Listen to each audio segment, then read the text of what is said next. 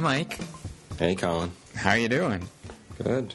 We've done 30 of these now, or we will have soon. 30, yeah. Who would have thought? I don't know. It's like a real podcast now. We did 30 over how long? Uh, less than a year?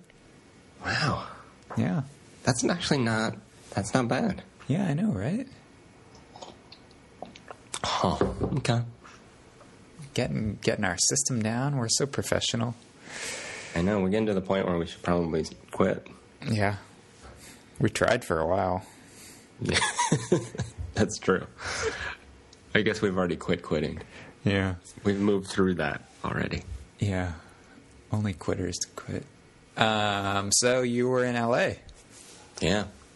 for SIGGRAPH. Yeah. Went out uh, sort of on a last minute whim.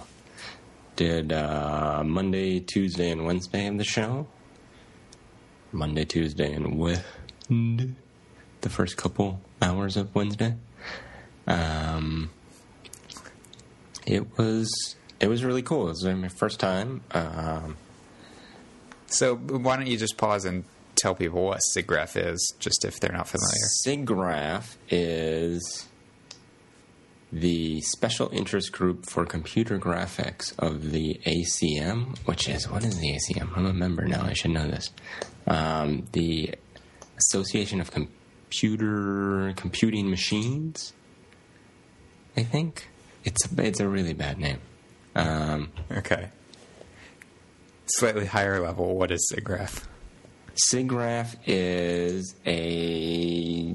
I, get, I don't know what they are exactly. They're uh, they're not like SMPTE. They're not a standards body, but they're just sort of a group of people who all like computer graphics. So um, everyone from the artists who make movie effects to um, people who do weird video art projects to the people who write Adobe software and Foundry and all these other high end tools. Um, it really covers all of that. So it's, you know, they had this, their branding this year was art and science. And it really was. I mean, it was, they had rooms set up with just, uh, artists showing their projects, and they had screenings of all sorts of uh, student projects and all the effects that came out of all the big effects houses this year. And then they had, you know, crazy technical papers of, you know, how we're going to be able to fake the next Mars landing. But we definitely didn't fake this one. Well, probably not. Okay. What about the smudge? What? Man, you do not follow any of the conspiracy stuff anymore, do you? No, I don't. Yeah, the Mars thing was totally fake. Oh. Bummer. There's a smudge on the camera that then disappeared. So somebody like walked over and cleaned it. Oh, right. Yeah, well. Okay. I believe that. That sounds right. Uh, we can get to that in a bit because we can we have a bunch of Mars topics. But back to SIGGRAPH. Um, so, and SIGGRAPH's been going on for a long time and has just sort of gotten more and more interesting. I think um, as well, we were talking about this a little bit, but as some of the opportunities for innovation um, are no longer bound by processing resources and other things, and as there become more and more sort of um, frameworks and things on the shelves, people can really do interesting research without devoting years and years of their lives to it.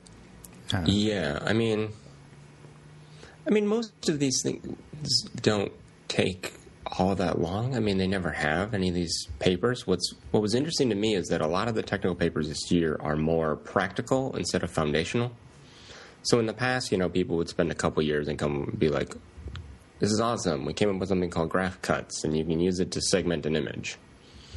And you go, "Okay, cool. I can, you know, say I can click on one part of the image and say this is in, and click on another part of the image and say this is out, and then it will sort of find the boundary between the two. And you're like, that's going to be neat. I can, someone can make a masker, you know, and then. But now it's like all of these. There's this toolkit of these foundational things, which are becoming. People are starting to do really interesting, higher order functions with them. So, you know, people were taking, um, and we'll go through some of the papers that really stuck out. Um, but, you know, people were combining, you know, this automatic segmentation with face tracking and um, optical flow to figure out the motion in the image, and then having humans transcribe the footage, and you know, doing something interesting with all of that big data. Um, and there were a few of those, and so you know, it's getting interesting to see. You know, we're finally getting to the point where we can do these sort of higher order functions with this stuff. Um, and that's sort of, you know, we've mentioned a few times that um, a lot of interesting research sort of ends up um, being bought by a company like Adobe or something to become a feature in Photoshop. And you sort of see that in some of these presentations that they really are sort of features. There, yeah, know. I mean, that was always my impression that Adobe sort of bought these people, but I don't know, I was surprised how many the papers were co authored by Adobe right. this year. So I think there, I mean, you know, it was three people from the universities and then, you know, one guy at Adobe. Yeah, I think that's been the case for a while. Adobe, Microsoft, a few of these companies have really big investments in, you know, shared research and shared. Um, right. I think part of that is some of these, and I, you know, I think some of these earlier acquisitions, they didn't actually get the guy to quit his professorship. You know, he's just now working in academia and also working for Adobe at the same time or something. I don't know. Yeah. So, tell me a little bit more about the conference itself. Um, how does it compare to something like a WWDC in terms of just the operation and the, the makeup of the audience? What, did it feel much more academic, or it was a, it was a strange mix. So the the two big conferences I do every year are WWDC and NAB. And NAB, I don't actually do the conference. I just do the exhibits, you know, because we're working them. Um, and so I don't really know what things are like on the, you know, pay a lot of money to go to courses track at NAB. But, I mean, the show was less organized than something like WWDC. Um, and I think partly that's because Apple can sort of, you know, make it a loss leader um, and the makeup, I don't know, the makeup was, it seemed about half and half people doing, um, you know, I was kind of disappointed to see, well, I was, let me back up. I was actually sort of interested to see that the, uh, the male female ratio was much higher than in some of these other conferences, which I thought was nice. Um, you know, it's always good to see that you're not in an industry that's entirely male. Right. Um, but it definitely skewed, you know, but once you got into a technical paper, it was a little more disappointing because then it was just a sea of dudes with long hair. Um, and so there's still a lot more work to do. But I don't know. I, I, I couldn't tell you exactly how everything separated out, but it seemed. Um, I mean, the tracks that I was in was definitely a lot more technical than even a WWDC, um, because it wasn't about teaching you how to do something. It was about showing something they had done. Sure. Um, and it was certainly the opposite of you know the the standard class at WWDC is you know the preamble is this stuff is really hard. You probably can't do it, but we can do it for you. And here's how: use our API. And this was all like, well, here's what we had to do, and here's why nothing off the shelf worked, and uh, you know, check out our source code. So, do people wear badges that identify where they're from, or do you have a sense of like what the mix from? Yeah, I mean, they had you know they had the standard lanyard thing, and there was a lot of you know there was a lot of Adobe, a lot of Microsoft, a lot of um, a lot of you know post houses, hmm. and even a lot of smaller you know, what I assume are like second and third tier, smaller editing effects, um, like commercial houses. Sure. Um, so you know, a lot of a lot of drivers, you know, equipment drivers. You know, I think, I, I, I, some of you know, I I have to assume that once you get out of the top tier, you don't have a lot of in-house development, and so, you know, just judging from the names, some of the company names, I'm guessing they were, you know, more likely to be flame artists or nuke, you know, operators than someone actually you know, designing a pipeline or something, Sure, sure. writing their own distributed renderers. Um, so it was, yeah. I mean, it was all over the all over the place. It was it was nice that they sort of packed those two things together. And then there's also an expo component, isn't there? Yeah, there was an expo. Um, it was smaller than um, some of these other shows. It was more on a Macworld size. So But that's the Yeah. chance for companies to sort of show off their actual new products and do some sales and marketing. Yeah, and they had, I mean, they had tied to the expo, they had classes as well. So you could go to see AMD give a talk about their new GPU, or go see um, NVIDIA talk about CUDA 5, or things like that. And then the thing that I didn't get a chance to do much of is there was a there's a lot of breakout sessions, um, like outside of the conference, birds of feather sort of events. So, um, those tended to happen when I was busy doing something else, um, or after I left. Um, so yeah, I mean, it really was all over the place. It was 3D printing, art, OpenCL, OpenGL, RenderMan, um, all the various tools. Um, yeah, lots of stuff. Cool. I mean, Do you? Uh, y- you know, I- it, it strikes me that one of the things I generally find valuable about this type of conference, when it's a good conference, is that it's introducing you not to things that sort of solve an immediate problem you've got, but sort of making you aware of things that in six months or a year or two years or whatever, you're going to remember that you saw, oh, I think I saw a thing at SIGGRAPH about that, and then you can jump on Google or whatever and, and track it down. But just having that little seed that you know makes you think that there's a solution out there. Sometimes short circuits a whole sort of frustrating process of not finding what you're looking for or whatever. And so just having a sense of sort of what's possible on that frontier even if you're not operating on that frontier today um, i think can be really valuable.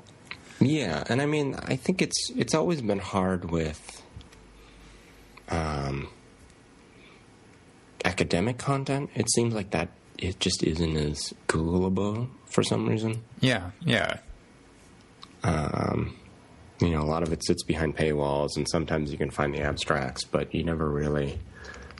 I don't know.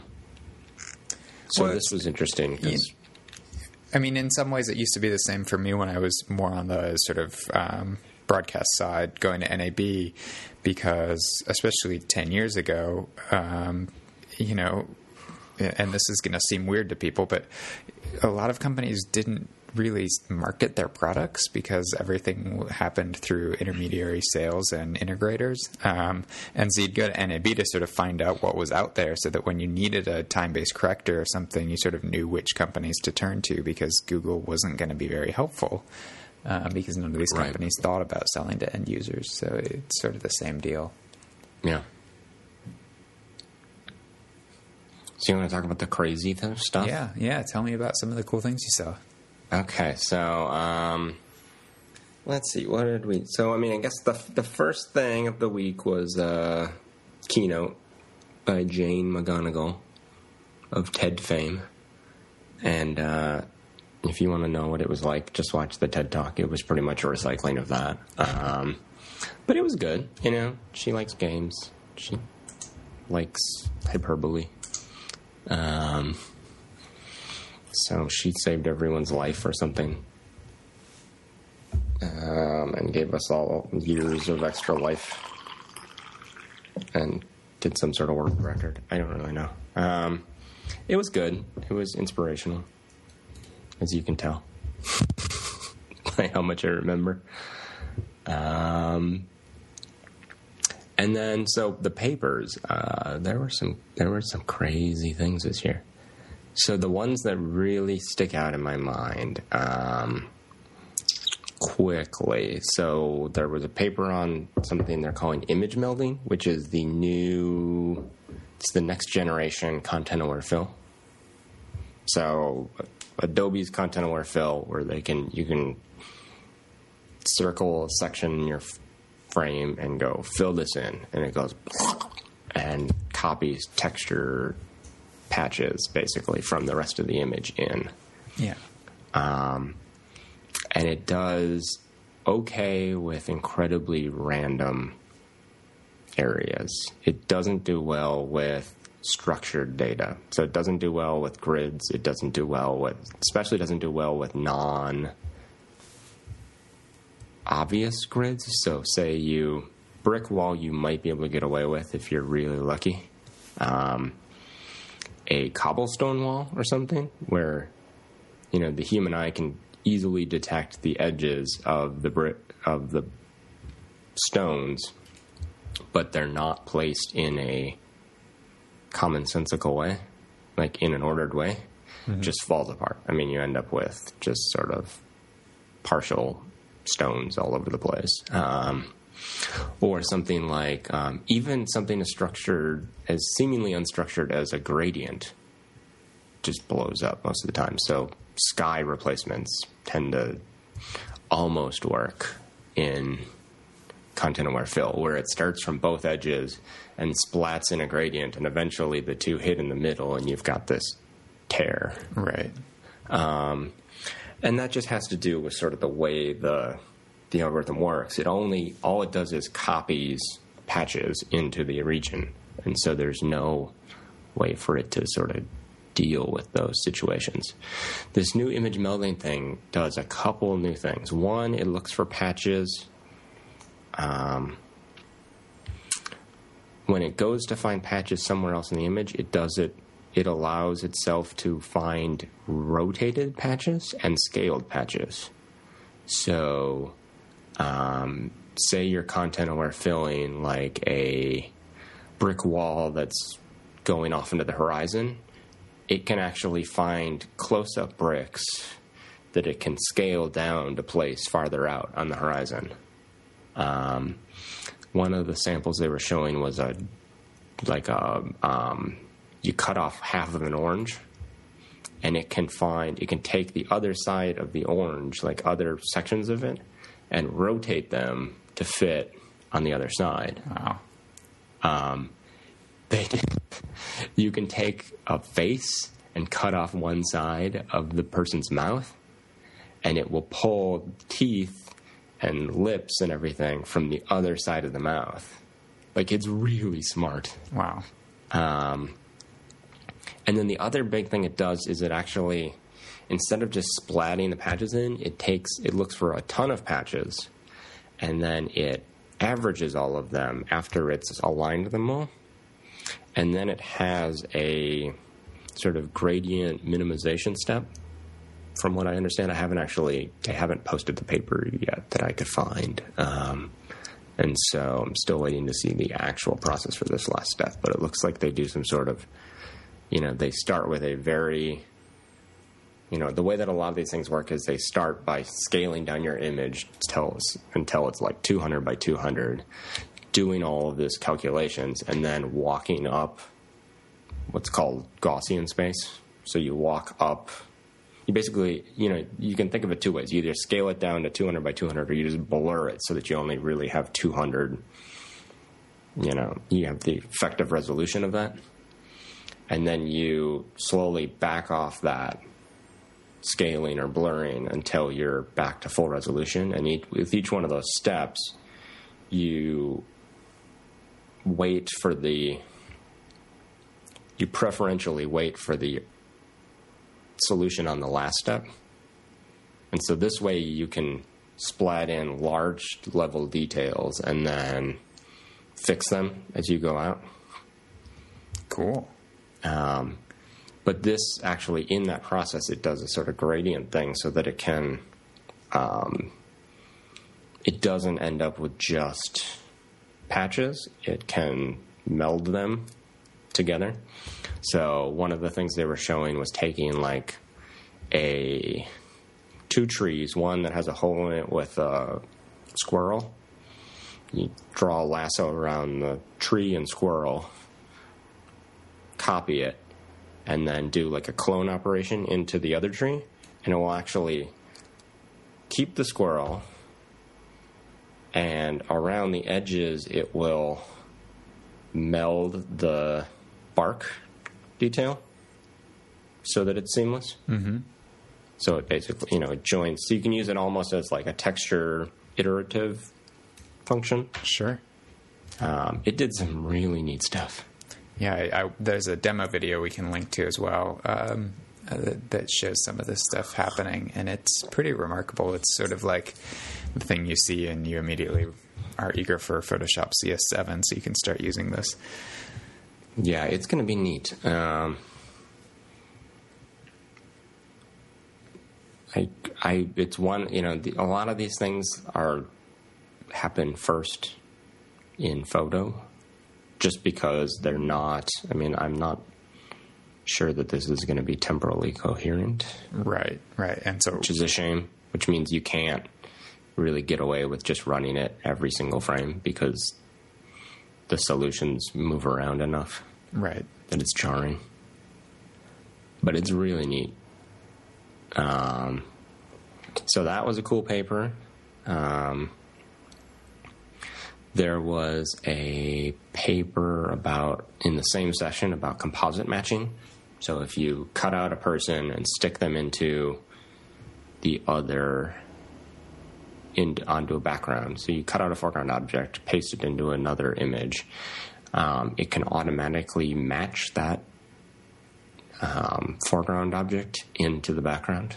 So it does, um, you know, contrast changes, CCT, color temperature changes, um, black point, white point, sort of finds the best histogram sort of changes mm-hmm. in order to fit it in.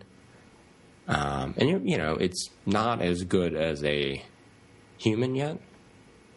You know, an actual compositor. Yeah. But it was, you know, markedly better than any other automated solution, and you know, in, I think in a lot of cases, if nothing else, a really good starting point for a human. So let me just jump in a maybe a little higher higher level question about some of this research because my take based on reading some of the papers and things is that these are not solutions based on what we might call artificial intelligence. These are, you know, it's not sort of building a neural network that's making decisions. It's based on sort of uh, figuring out sort of mathematical processes to go through an image analysis that results in a given output. Is is that a fair distinction to make? Like, is there yeah, is there mean, a line to draw that's, here? That's all. That's kind of been the the trend in all intel, computer intelligence. You know, I mean, yeah. look at the self driving car. They gave up on neural networks a long time ago. I mean, in, back in the when AI became a buzzword back in the seventies and early eighties, you know, the idea was really that we were going to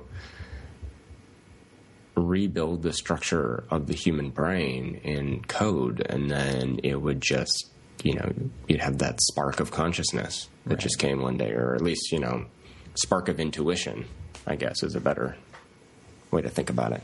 And it just, you know, people have had good success with some of that stuff, but it's just, I think what what people don't like about it is when you're done, you don't know why it works.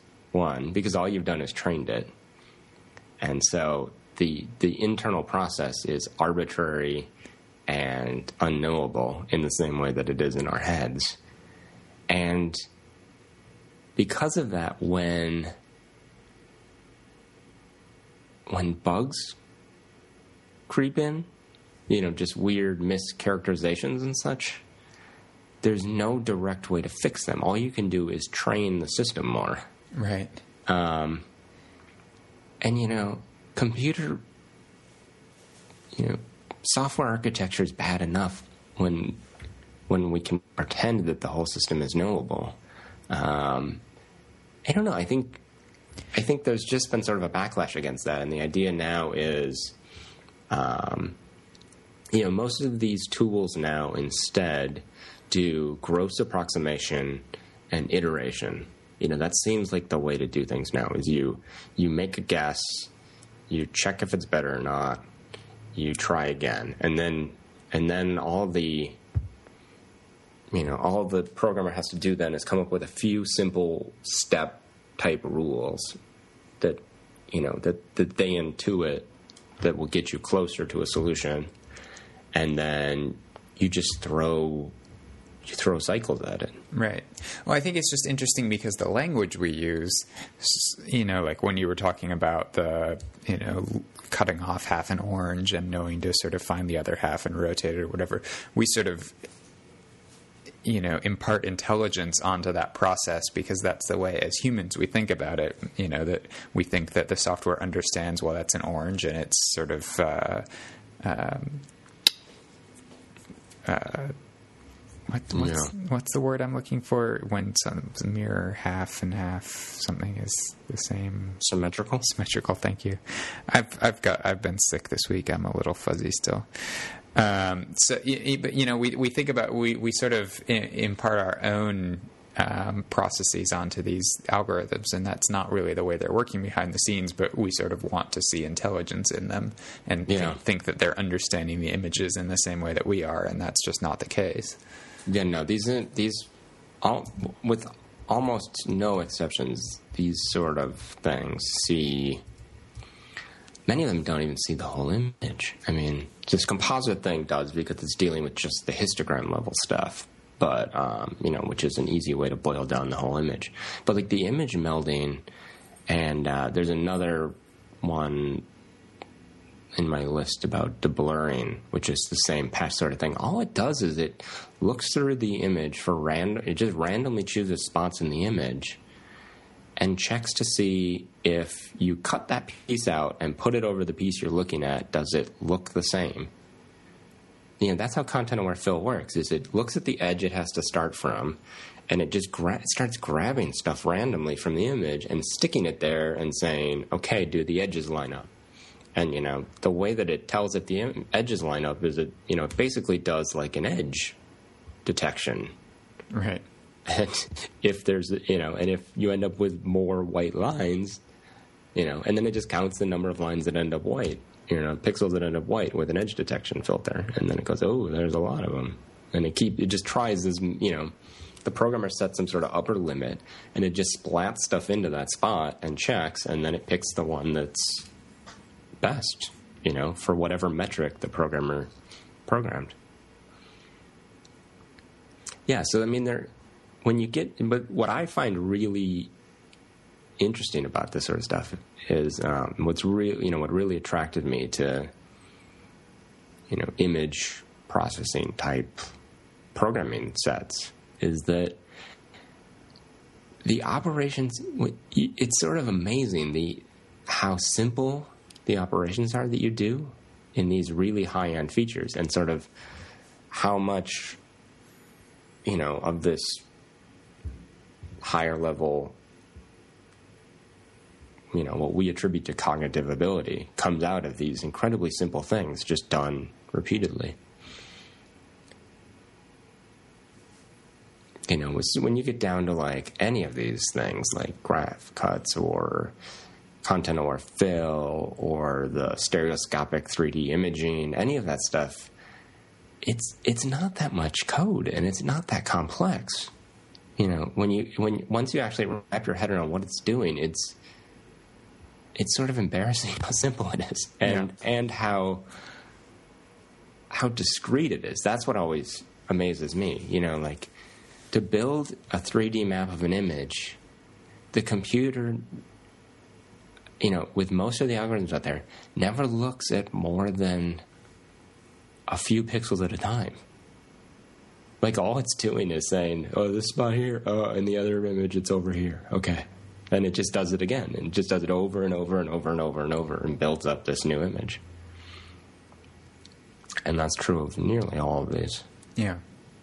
Well, and I think it's just again, I think that gets back to this idea of when you look through the list, and we'll link to um, some some more sort of listy type things of some of the papers listed uh, shown at SIGGRAPH.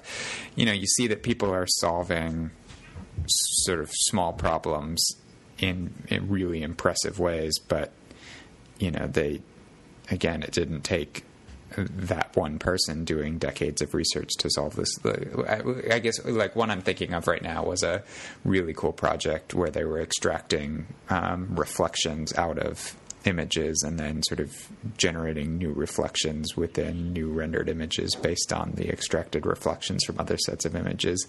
Um, but the, the, sort of data they were able to. You know, um, I'm not going to say this well, but they were sort of making these initial assumptions that seem to me completely like magical. Like um, the demo was sort of looking at a picture frame from the side, and so you had the glass in front of the picture, and so you had reflections in the glass, and then behind the reflections you had the image. And they said sort of like, well, first we'll just extract all of the reflections, and now here's just the extracted reflections, and you had this separate layer that was just the reflections from the glass and it was like I, I, my initial reaction was how is that even possible? And for this this paper it was like well that's just sort of this library that we pulled off the shelf. That's not relevant to the actual work we're trying to do. But it's just sort of something we can pull off of uh, you know a source repository somewhere. Yeah i mean you know a lot of these papers were implemented in uh, opencv which is intel's big image analysis framework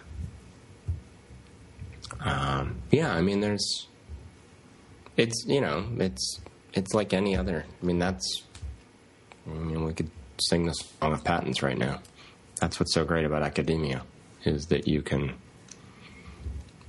build your work on other people's work. You know, I mean, if you were to trace back any one of these papers and all of the foundational research it's based on, then yeah, we're talking, you know, some sure, sure, yeah, decades. hundreds of people working for decades. Yeah, I think it's also, you know, again, just a Moore's law thing that, that we're at this point now with computer graphics, especially with still image stuff, where you can get away with almost anything through brute force or through sort of throwing a lot of cycles at problems. Um, whereas at SIGGRAPH 20 years ago, I imagine that there were a lot more conversations about sort of getting algorithms performant and um, being able to just sort of do stuff with the computing resources of the time, and especially for still image processing, I've got to imagine that um, that is less of an issue these days. Although, I mean, you know, so image melding is the new content aware fill, right? It's doing a ton more work. It is eight times slower. You know, I mean, I think people are still worried about this sort of thing. I mean, there were, you know, there was a paper on um, a new way to do motion estimation. I mean, or a new way to sort of tune motion estimation, mm-hmm. um, which is you know one of the more foundational papers, and it's you know order it's an order of magnitude faster than sure. the old way. Well, but and more accurate, and you know, it's it's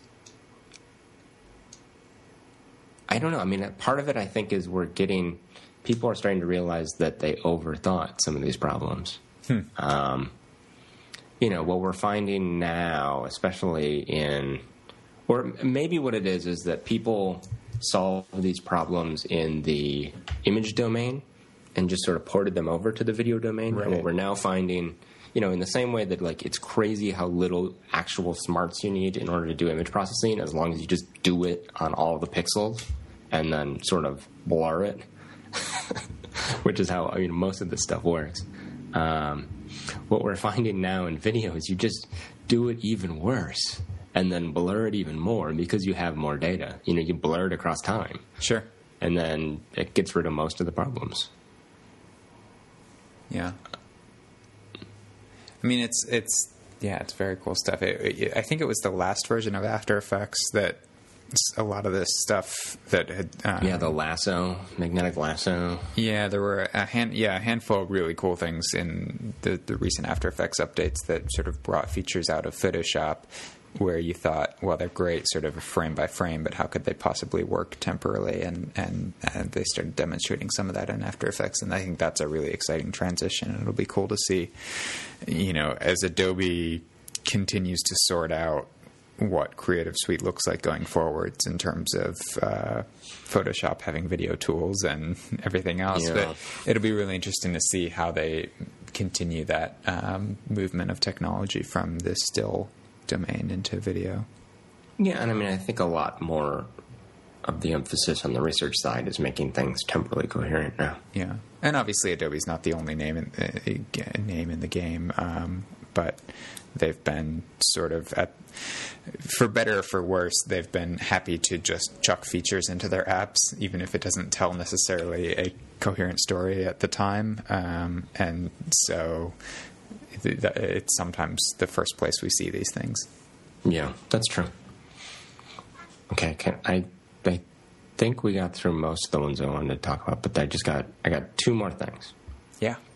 One was I found one thing I found really interesting was a lot of these papers are now using um, Mechanical Turk in the research process. So the composite matching thing I was talking about, the way that they actually came up with, so that was actually, I believe that used an artificial intelligence, like an actual trained system. Um, and the way they did it, I mean, so there's so many cool research tools out there now. So what they did was they took an, a, there's a library of images called Label Me that have been built up by Academia. And what they did was they literally outsourced to all sorts of like graduate student, I don't know, undergraduates, assistants. They said, here are images. Um, and what you're going to do is sit down, you know, so it's just like a giant folder full of images. You're going to sit down and you're going to take every foreground object and you know they had some sort of tool where you lassoed it or you painted over it in like a matte color or something and then label it with a label you know so it's like stop sign Sure. and so now you've got this data set where you know if you're building a self-driving car you go okay i need to make something that finds stop signs and so you can pull a library of images with stop signs in them and run your vision system against it and see if it finds all the same stop signs that you know humans found. Um, but for this composite matching, what they did, which I thought was really smart, is they took um, they just took a image set of things that had a foreground object in front of a background, where the foreground object was entirely in the frame, and they just pretended like they were composites. And so they did the they did all of their research on this. So they trained their composite matching system to make images look like images Oh, that were sure. composited. So they said, this is the foreground that we've composited in quotes over the background. Um, what are the attributes of the front thing and the back thing?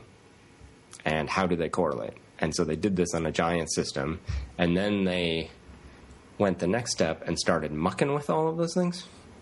So instead of, so a goat on a hill, they took the goat and instead of taking it out and compositing it on something else, they changed the way that it looked. So they upped the saturation of just the goat, or they lowered it in just the background, or they did, you know, these things to sort of change the way the foreground and background data that they were measuring correlated, and then sent all that to Mechanical Turk and said, you know, which of these hundred images looks best? Or, you know, is this image true or false? This image is fake. And then they took all that data and figured out what the important metrics were, you know, and how they had to match or not match. Mm-hmm. And then they use that to train their system to choose, you know, what things were important for each image. So what they found was actually that you don't you don't always match the highlights of an image in order to get it to fit. Um, it's based on color temp and a couple other things. And so what they did was they sort of trained their system to figure out the correlation between these things based on the set of images that they knew looked right because they weren't fake, Sure. and the set of images that they faked, but did or didn't pass scrutiny from Mechanical Turk. Sure. Hold on, I'm gonna have to uh, answer this call. It's my parents. So yeah, I mean it. It was interesting. A lot of you know there were a couple papers like that where they used these sort of Crowdsourced. crowdsourcing, yeah, as a as a more of a data collection than anything. Yeah. Um, When we've actually got another uh, article on our news uh, list that re- relates to that as well, but yeah, we'll get to that. And then, okay, only one last crazy thing, and it was a project where they did, they sort of combined a bunch of these foundational things. So they they took documentary style interview footage where you know talking head in front of the camera, three quarter shot, or you know head and shoulders, somewhere in that range, and they. Uh, they had someone transcribe it. They used Virage to match the transcript to the actual image, so they had timecode accurate transcripts. And then they did face tracking to figure out where the faces were in the shots. They did uh, sort of motion estimation, optical flow on the bottom third of the image to figure out if there were hands or something moving around. And then they took all that data and they were able to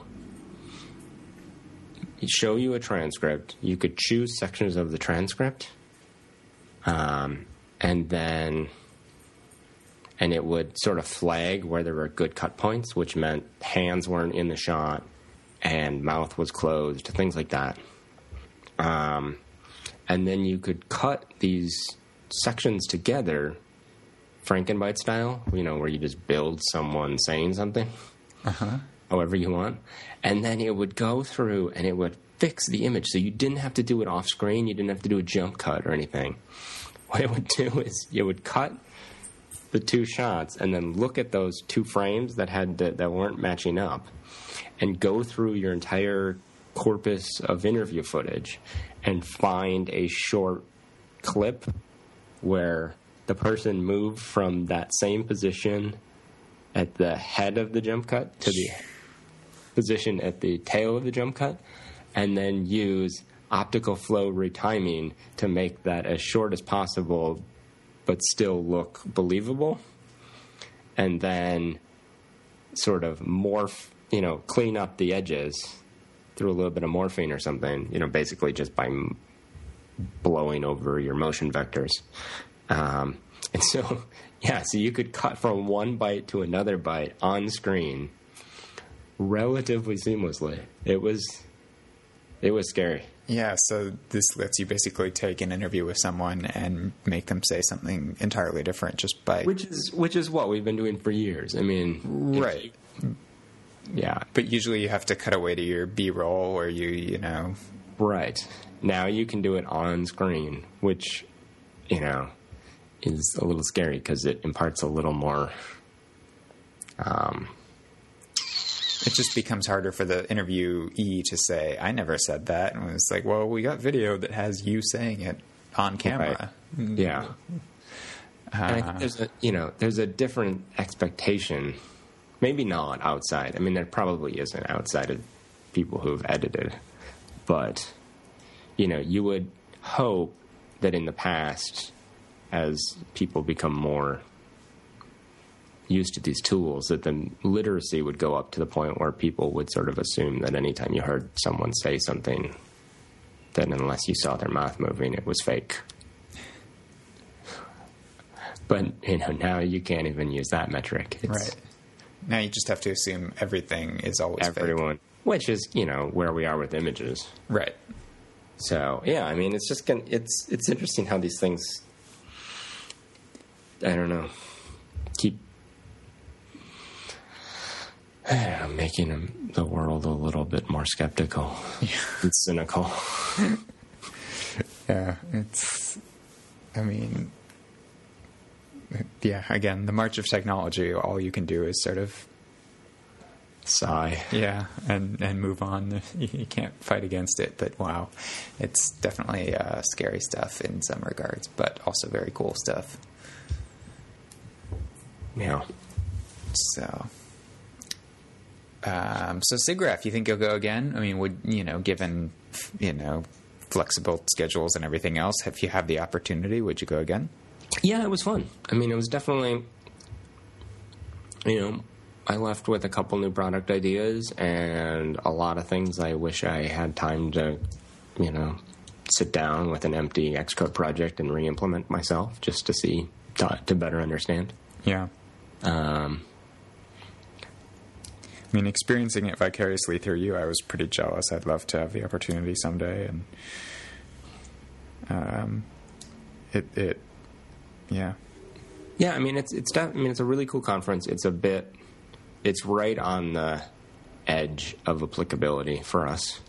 Um, but there were a few things, and hopefully we'll get more into this sort of stuff in the coming years. yeah, because I don't know. Filters, man. Filters are where everything's at. filters.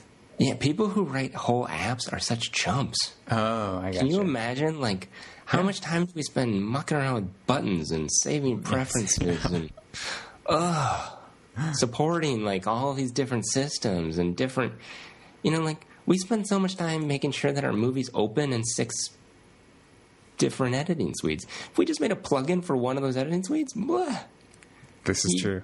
you charge the same amount of money that we're charging for a whole app, and all you don't even have to make a UI. You just you just do the cool like bit banging stuff. Of course, if we wanted to go uh, all, all the way down this path, and you sort of alluded this on chat the other day, is um, a lot of these guys are developing products just in house for one particular shop, and so you're you're not even having to build a plugin that has to work on everyone's system. You're building a plugin that only has to work on you know seven systems for one workflow. Right. Um, that certainly lets you cut some corners. Although some of the, I mean, I was dumbfounded. The complexity of some of this. I mean, you sort of assume that internal duct tape is going to end up, you know, looking horrible and being sort of, you know, usually usability is the first thing that goes because people don't choose you. Um, but some of those tools were amazing. Sure. And mostly, you know, it's because the the size of some of these things, they just don't have time to support everyone. And I mean, what was really interesting is most of these companies don't even have time to implement features for everyone. And so the tools are like incredibly extensible. Sure. Well, and certainly, I mean, we've seen over the years lots of commercial products that have come out of in-house tools. Um, sometimes for better, sometimes for worse, but um, and even some companies that have been, cre- you know, commercial software companies that have been created out of in-house development groups, Yeah. or at least retain strong connections with in-house development groups. So, um, just a couple news things to cover quick because you were talking uh, earlier about uh, using Mechanical Turk to sort of uh, do crowdsourced analysis of images. Um, there was a story this week from Errol Morris or from the New York Times blog. Um, Errol Morris had run a column in the Times um, asking people to go take a survey about well, it was it was a survey about uh, whether they were pessimistic or optimistic. But he, in this follow up blog post, has revealed that the reality of the survey was uh, testing whether people considered certain fonts more or less trustworthy. Um, because the way the survey worked was that different people viewing the survey got questions shown in different fonts. And the result, and that you should definitely read the post because it breaks things down in very interesting detail. Uh, the result was that Baskerville is the most trustworthy font, and not surprisingly, Comic Sans is the least trustworthy font of the ones tested. It was interesting. Yeah, I found that. I, I mean, it's you know it's intuitive at some level, but the fact that they got statistically statistically significant differences, even like in the set of what you know you would consider more buttoned up fonts, Yeah. It was interesting. Yeah, definitely worth worth a read. It's a lengthy blog post, but it's pretty fascinating. Um, a couple posts I'll just throw in our links. Um, it, it was really fun earlier this week to sort of participate in the internet's uh, universe as the Mars Curiosity rover was descending onto Mars and, and successfully landing um, because there was a big audience staying up late on Sunday night and participating in a sort of running Twitter conversation, watching NASA live streams and everything. Um, and so obviously the internet's been pretty fascinated by the whole process and by all the cool science that uh, Curiosity is going to do. Um, so I'll link to a document that rounds up how the sort of software stack running the Mars Science Laboratory works, and also the coding standards behind the creation of that software stack, which is a fun read if you're a developer. Um, oh, I didn't even see this in our list. Yeah, this is is it is it about as strict as ours? It's it's pretty serious um, because obviously bugs are an issue um, when you can't go out and press the reboot button. Um, so a lot of it is writing code that can be, you know, statically analyzed reliably and. Um, Do not use GoTo. um, but it's a cool read. Um, and also, I, will throw a link up. Um, they've put a bunch of the Mars Science Laboratory stuff up on GitHub, so you can actually take a look at some of the code that's developed against these standards. It's funny. This none of this is actually surprising, really. No, it's basically just write good code that's maintainable and readable and uh, right understandable. Yeah. So, um, mm-hmm. continuing our Olympic coverage, I'll throw a link to a post that walks through the BBC's um, system for dealing with Olympic video footage. Um, this was actually a, a, cool article because it talks about how you know capturing video content, video and media content is one thing, but the really important thing about all this Olympic content is managing the metadata associated with it, you know, in terms of uh, athletes and times and scores and all of that information. And so it talks through how BBC is tracking all of that in conjunction with media data and keeping that information tightly coupled throughout their whole production process so that they can uh, do various interest, interesting things with the content uh, both now and in the future. So sure. again, a lot of data management going on, and, and BBC seems to have a pretty cool system in place. Um, yeah. Let's see. Hmm. What's this uh, asset management link you uh, got? Southpaw. It's not one I'd known about, but this is a uh, apparently a digital asset management system, uh, Southpaw, that has gone open source. Sorry, it's, I just saw that. It's as attractive as any asset management system. Um, With the added uh, open source ugly stick, although I haven't had much time to hit it with it yet. Right. I assume it's going to look much better soon. Um, and it looks like the company's basically doing a pivot to a support driven model where they're going to, you know, you can download it for free, but then when you find out how hard it is to get it running, you do a contract with them to come in and actually set it up for you. Can I, okay, can I just say that this is one of the largest problems with this? I mean, this model is so horrible. Yeah. Okay, so first of all, you go open source you know, for, I mean, open source has this problem where everything, everyone's solving their own problems, not the community's problems. You, so, traditional software design, you, you know, like, you think, I mean, say what you want. One of the pros of it is Apple. And what they do is they make the software work really well for 80%, and the 20% of people on the fringes of the bell curve, like on the tails, they just drop they don't even try because trying is the quickest way to fail. They just give up. You're not allowed to even use the software. If you try, we'll punch you in the nuts. Like, go away. Um, and what that does is it lets you focus on, you know, Because what you find is 80% of the people are actually in a very small swath of the bell curve. And so you have to do like a tenth of the work to support them. And then you spend all your time on polish. Whereas the open source model is everybody goes in and does what they want, which means all of the work is done on the 20%. Right. And nothing is done. N- No projects are undertaken that help everyone, which is basically polish. And then on top of that, you add a financial incentive, you know, with things like MySQL or this or, you know, any of these ones where you have someone whose sole job it is to make it easier to run. Like the the only person with any financial incentive, which is usually what gets these boring things done, like polish, they they're they have no reason to make it easier to use Right. or easier, you know, or even worse, easier to install, which is, you know, most of these process, you know, most of these packages, like, you give up before you even try it because they're so asinine on the, you know, the installation step.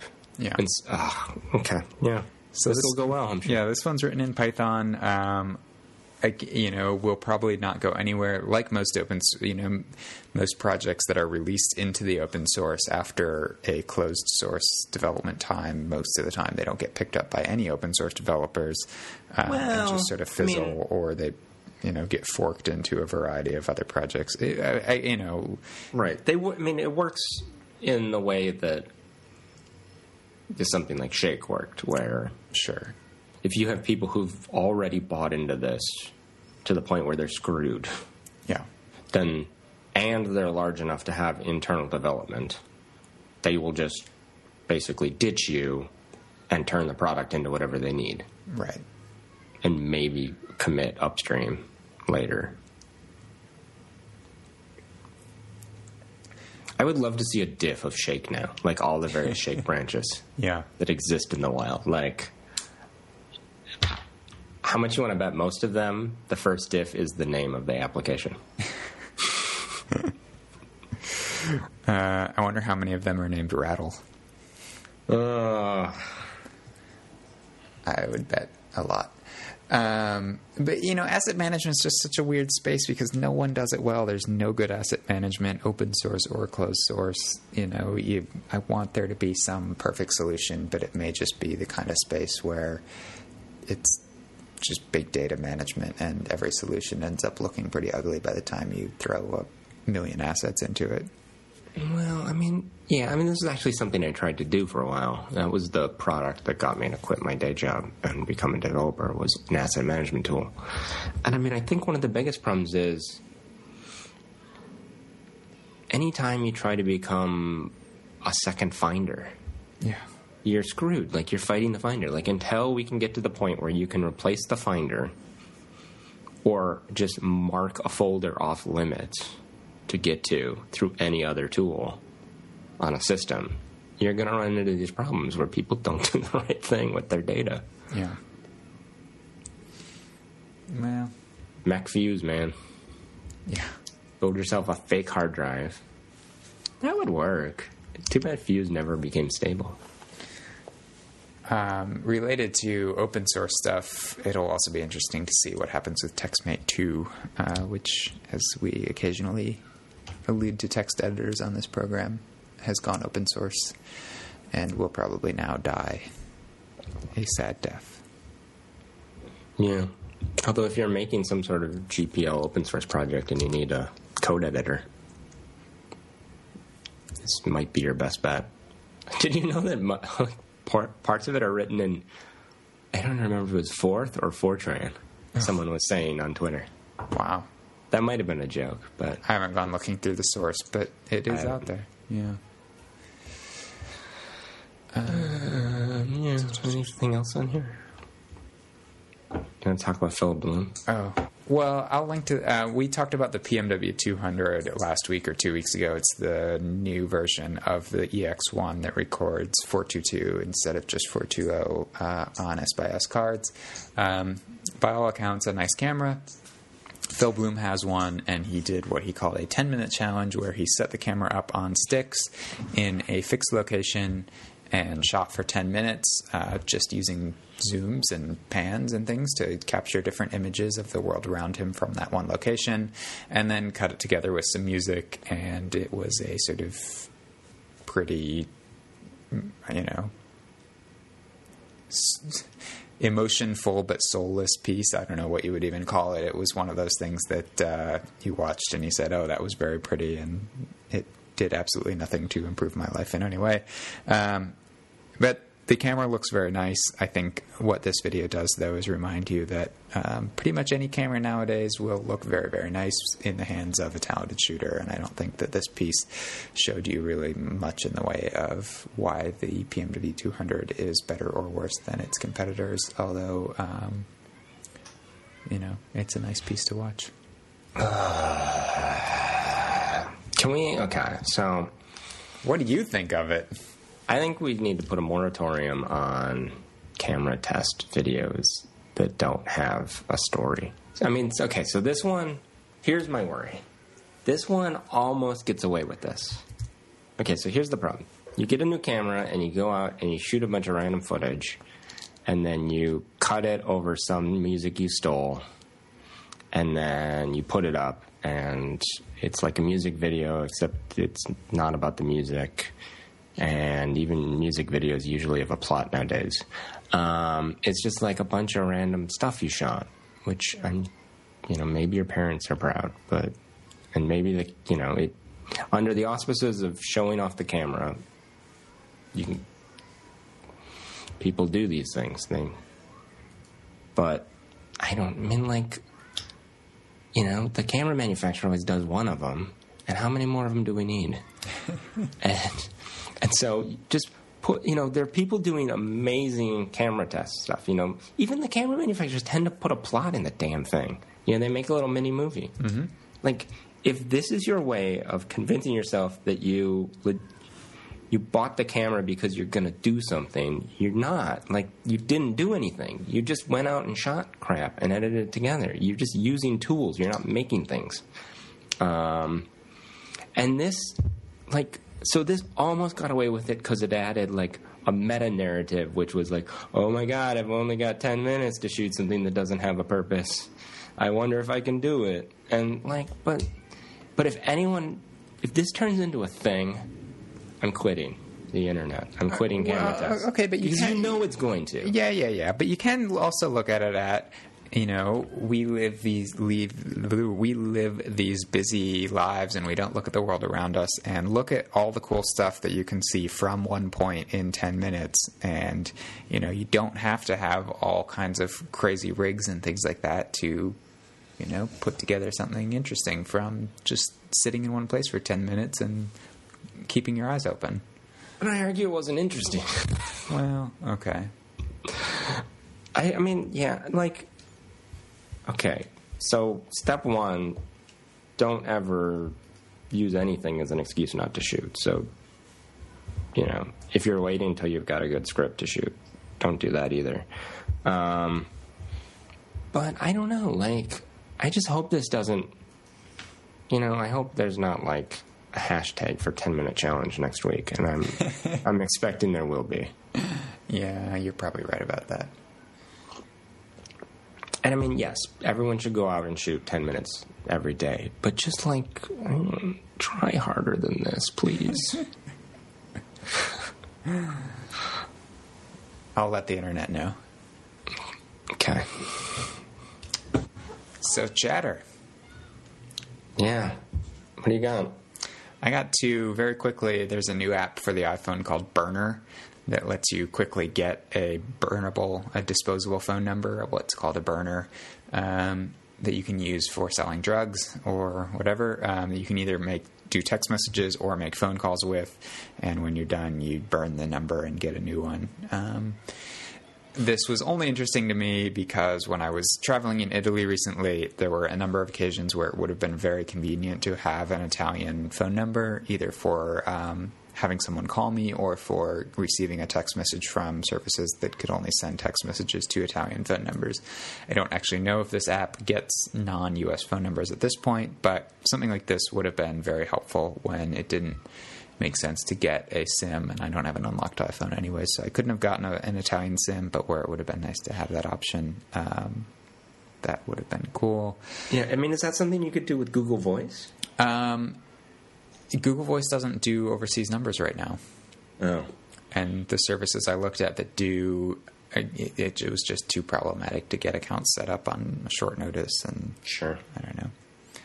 Um, and I, there, there may it may be in part that it's harder to get these sort of disposable phone numbers um, in other countries. Um, I know that you know, for example, in parts of the EU, they have much stricter records keeping in terms of associating numbers with people, um, and so it may be harder to do that sort of thing. I'm not sure. Um, the other thing I'll throw out there, PBS did a really nice little five minute piece on uh, glitch art. And we've talked about glitch art in the past a little bit, but um, it's a really nice roundup of what this sort of art form is all about both video glitch art and still image glitch, glitch art and audio glitch art.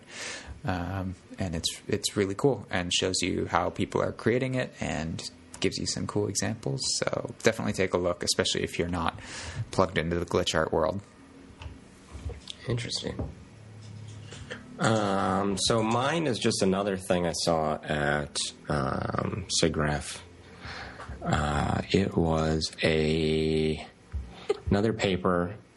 I actually didn't get a chance to see it. Um, I, it was on Thursday after I left, but I've since pulled their um, abstract and taken a look at it, and I'd like to see the whole paper. So if you know somewhere that it exists, let me know. Um, it was so back to some of our earlier talks and blog posts about um, flesh tones and sort of where they should sit, if that and, if that is even a thing. These people used Mechanical Turk to look at memory colors. So the three they looked at were flesh tones, sky, and uh, vegetation and they had it was interesting because one they found um, that mechanical turk is actually a somewhat reliable way to do that um, they found that their data was about as consistent as um, more controlled viewing tests that have been done in the past so even though you know when you're throwing images up on mechanical turk you can't guarantee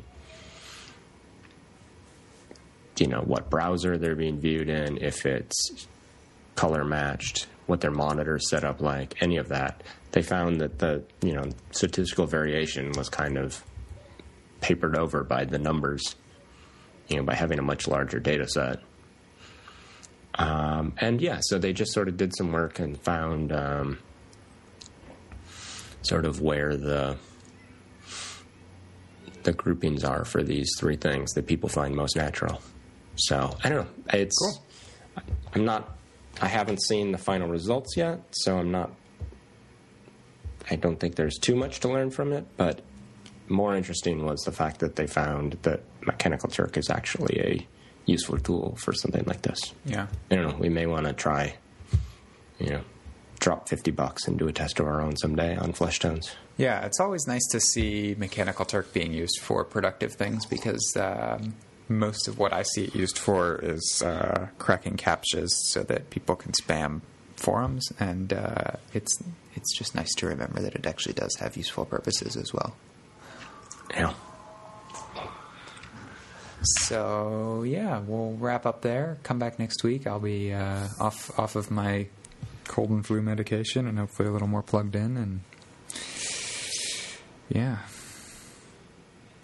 No, Colin, stay turned out, turned off. Tune in, drop up, drop What? out. All right, something. Yeah. I need a nap. You need some more Dayquil. Oh, I love Dayquil. The problem with Dayquil is it makes you too hyper. Yeah, What you need to do is do Dayquil and Nyquil. yeah. Well, they come in multi packs, so I just take. No, no, no. You got to do the swiggable, the alcoholic stuff. Uh, Mm, what you do is you take two Dayquil and then however much Nyquil it takes to wash down the two Dayquil. That's that's good.